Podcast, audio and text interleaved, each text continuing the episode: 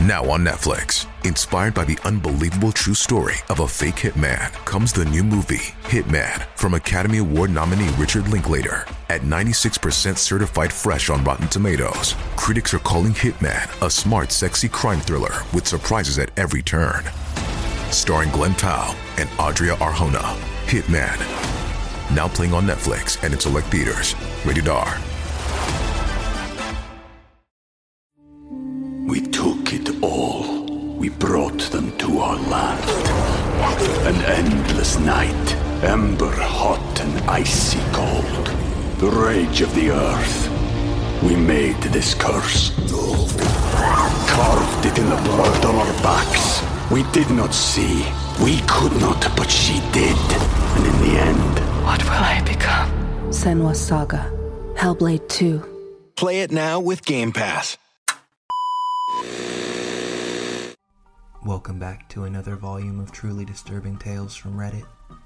Today we're going to be narrating three new unsettling stories, taken directly from the platform. I encourage you all to sit back, grab a snack, and enjoy these terrifying personal accounts. Now, without any further delay, let's jump right in.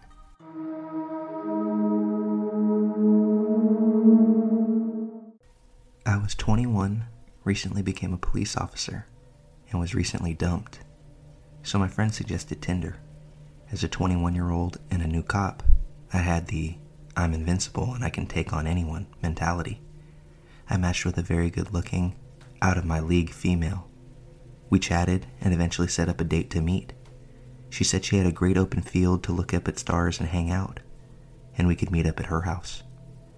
So the night came. I was excited, and she seemed to be excited when I picked her up. She guided me to the field, and it looked nice. Open space, woods, deer, and other wildlife. In the field, I noticed really dim headlights off in the distance. Then, the van started driving towards us. It pulled up in front of my truck, almost close enough to block me from going forward. I told her to stay in the car, and I'd go say hi. I grabbed my flashlight I had in the car and walked up. In the front driver's side of the van, there was a decently sized man. I asked him what's going on and if he could back his car up just a little bit.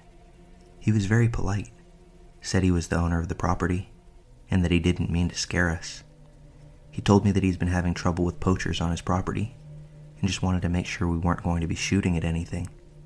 I assured him we only came out to look at some stars and wildlife. He was perfectly okay with that, told me to have a nice night, and drove away. After that, the girl was texting nonstop. Around an hour later, I saw headlights coming towards us again, this time at a really fast pace. We hopped in the car and I moved it to a more defensive position. The same man came close enough to almost hit my car. She hopped out of the car at that point and ran straight towards the guy. I immediately knew that I was fucked. I got out and gave them commands to back up and get on the ground. Neither of them complied, obviously. He then proceeded to charge at me, and he knocked me to the ground in one swoop. Luckily, I was able to get him on his back and get up. I saw my date grab a metal pipe from the van. She told me that they had a gun and to give them my money and truck, and I wouldn't get hurt. Of course, with my I'm invincible mentality, I said no. She started to cry and say that they didn't want to hurt me.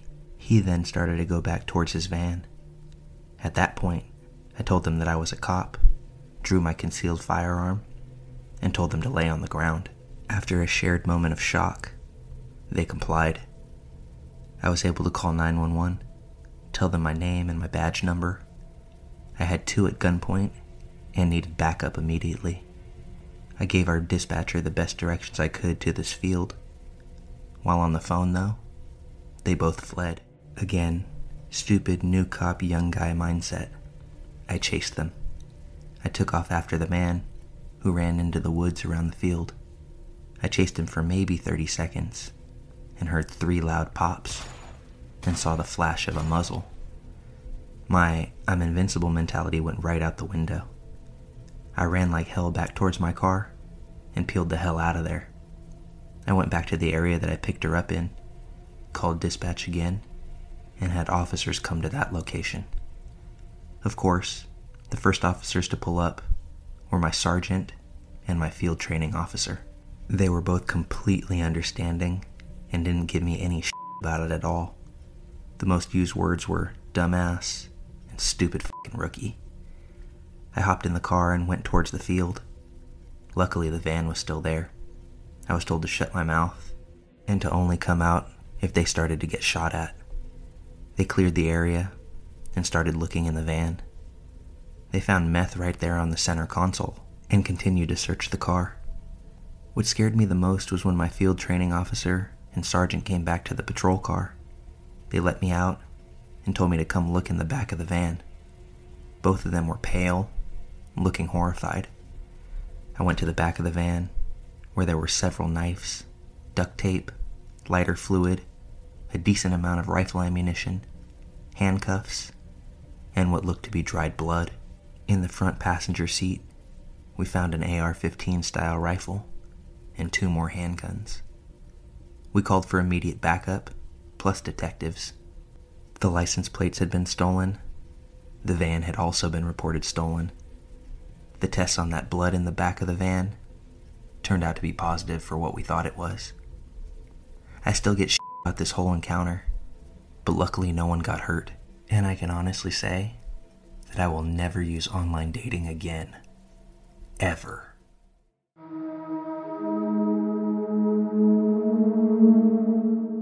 This story happened when I was growing up, around 2004 or 2005, when I was about 13 years old. It took place in a rural area, a good ways outside of the town of Uvalde, Texas. The town itself was really small back then, and not much to look at.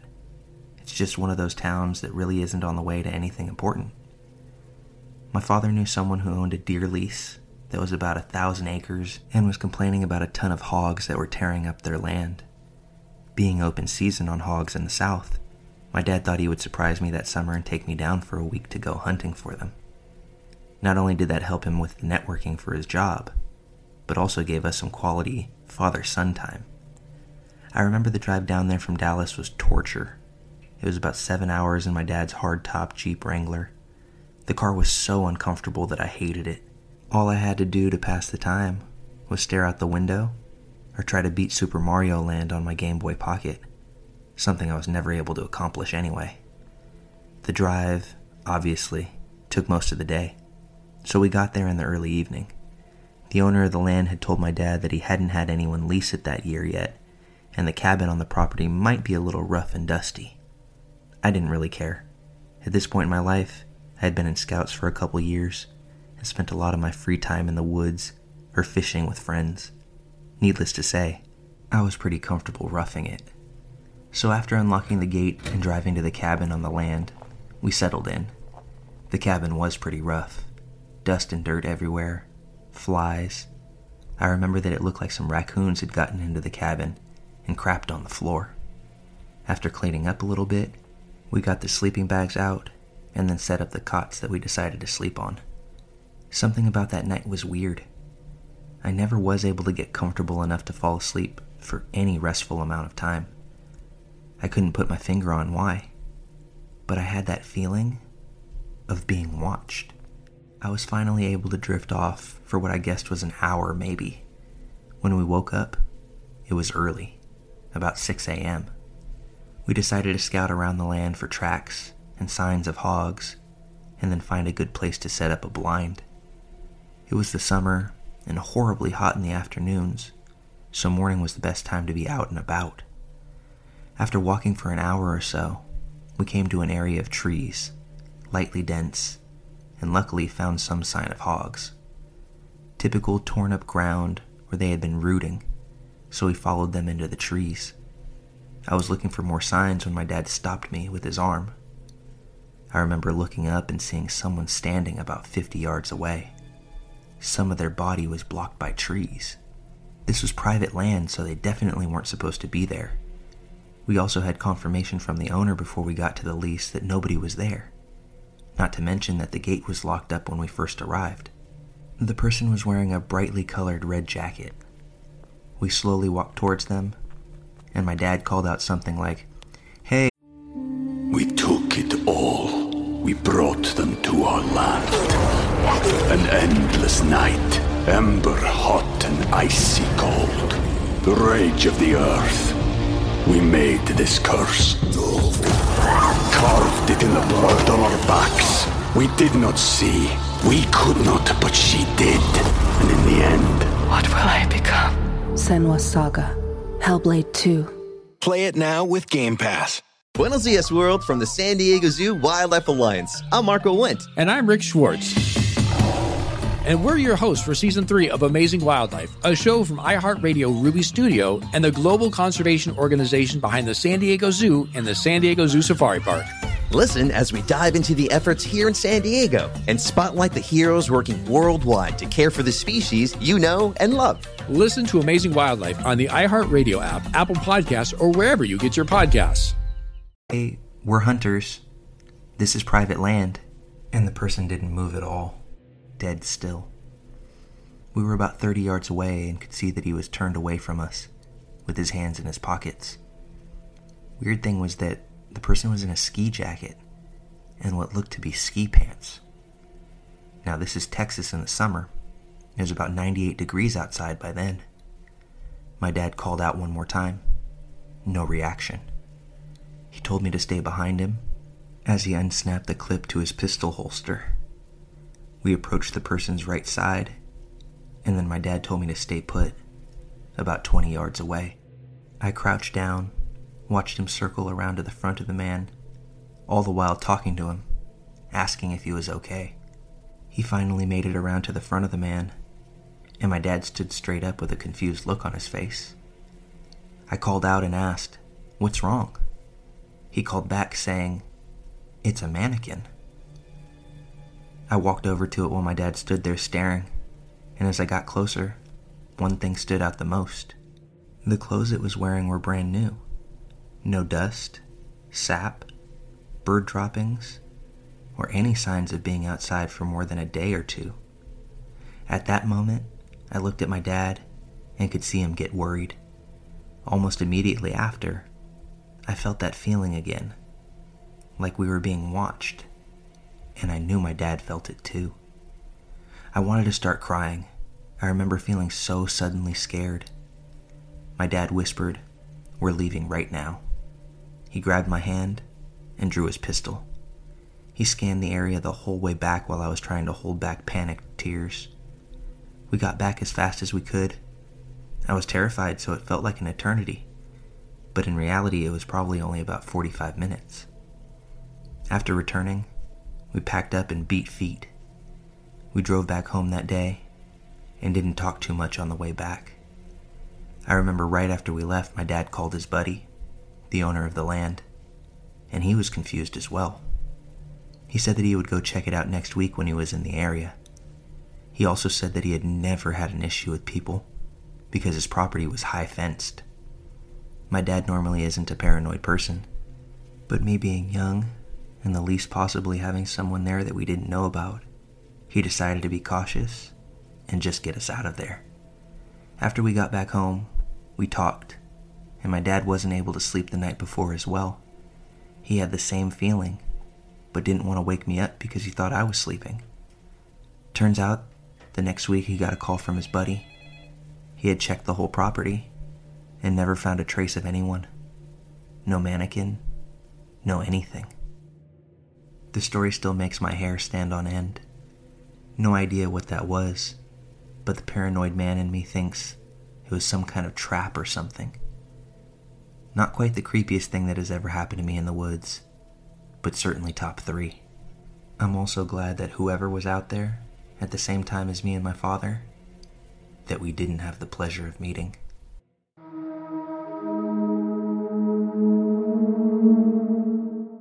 I could give you a million times as a kid and young adult that I felt scared or paranoid playing in the woods. It's a beautiful place, and I spent my entire childhood getting lost, not literally, out there by myself or with friends. As kids, we never got too far out there, but you could actually see the progression of us venturing further and further out as we got older because of forts and carvings we would leave. This one particular time, my best friend and I had just graduated high school, and we decided to venture out, like we had a thousand times before. It was our last summer of freedom, and we spent the entire summer camping and hiking out there. We had decided to try and find a new place to set up camp and walked for what felt like a few miles before we came to a nice clearing. The area was relatively new to the both of us. We got the camp set up and fire going, and the plan was to wait until nightfall, smoke some weed, and play some Monopoly. For a little backstory on my friend and I, my buddy is a smaller, real goofy guy, but comes from a family of foresters and always had a deep understanding of all the trees and different plants he would come across. He had no fear of going and camping out by himself. If I spent 10,000 hours in the woods, he probably had spent 50,000. As for me, I'm a taller, sturdier guy, and as we got older, I spent more time worried about women and sports, so the woods quickly became a place for small parties. And also, I never had the balls to camp out alone. In fact, older me wouldn't go far at all when I was alone because I could never shake the feeling of being watched, which was just paranoia, but it's still an uneasy feeling. Anyway, camp is set, fire is going, but it's getting lower and needs wood. Sun is down, and we're both cutting up and having a good time. My friend is sitting on this little chair he always brought and loading up his makeshift bong. I was crouched breaking off some excess limbs from the logs that we had gathered for the fire. All of a sudden, this strong breeze cuts through the clearing. I couldn't tell you if it was the suddenness of it or what, but my friend and I both stopped immediately and looked at each other. The breeze went just long enough to flicker our fire down to a small flame. We both sat completely still, in almost total darkness, and neither of us said a word. Across from us, on the other side of the fire, we could hear footsteps. They sounded like somebody was running and would slow down to a walk and then run again, definitely on two legs. By the sound of it, they were pacing back and forth over the same spot. Then, just like it started, it stopped with a softer crunch on the underbrush. I knew by sound that it had taken a crouch I was crouched still and knew I was staring right at it in the darkness. My friend grabbed my shoulder and said, Buddy? And when he did, I felt this surge of fear come over me. I could feel it and hear it in him. I had been so fixed on the footsteps and rationalizing what I heard that I hadn't even considered being afraid. But this was true fear. It was raw and made me feel helpless. I could hear my friend after a while grab some leaves and he dropped them on the fire. For a split second, the leaves covered the fire and we were in pure darkness. Then, the fire sprang to life. We both quickly grabbed more brush and leaves and threw it on the fire. I got some sticks and logs on there, and neither of us took our eyes off the spot or moved much for over an hour. Finally, the leaves crunched, and whatever it was, slowly walked off. It had sat, crouched, watching us without moving for far longer than any animal would have. It wasn't until after the footsteps disappeared that I realized that there was a stench that had disappeared as well. It had smelled like a paper mill, spoiled eggs almost. For the rest of the night, besides whispered remarks Neither of us really moved or stopped looking at that spot. Nobody went into the tent, and I had a very short, light sleep sitting on the ground with my head rested on my hands. My friend never went to sleep. In the morning, we packed up silently and walked back home before day even broke. To this day, we talk about it. In the seven to eight years since it's happened, my forester friend has not camped by himself out there since. He's braver than I am, but I'm glad to follow his lead in this instance. I don't think I'll be heading back out to those woods anytime soon. Hey everybody, Malevolent here. I wanted to thank you all for taking the time out to watch this and all the other videos on the channel. It's very much appreciated. And if you enjoy what we do here, please hit those like and subscribe buttons down below. The support means a lot, and I'll be sure to keep the content coming. Thank you again, and I'll catch you on the next one. For the ones who know safety isn't a catchphrase, it's a culture. And the ones who help make sure everyone makes it home safe. For the safety minded who watch everyone's backs, Grainger offers supplies and solutions for every industry, as well as safety assessments and training to keep your facilities safe and your people safer. Call clickgrainger.com or just stop by. Grainger for the ones who get it done. Have you made the switch to Knix? Millions of women have made the switch to the revolutionary period underwear from Knix. That's K N I X. Period panties from Knix are like no other, making them the number one leak proof underwear brand in North America. They're comfy, stylish, and absorbent, perfect for period protection from your lightest to your heaviest days.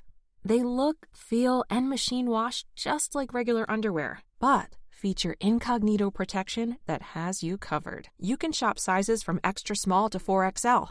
Choose from all kinds of colors, prints, and different styles, from bikinis to boy shorts, thongs to high rise. You've got to try Knix. See why millions are ditching disposable, wasteful period products and have switched to Knix. Go to knix.com and get 15% off with promo code TRY15. That's knix.com, promo code TRY15 for 15% off life changing period underwear. That's knix.com.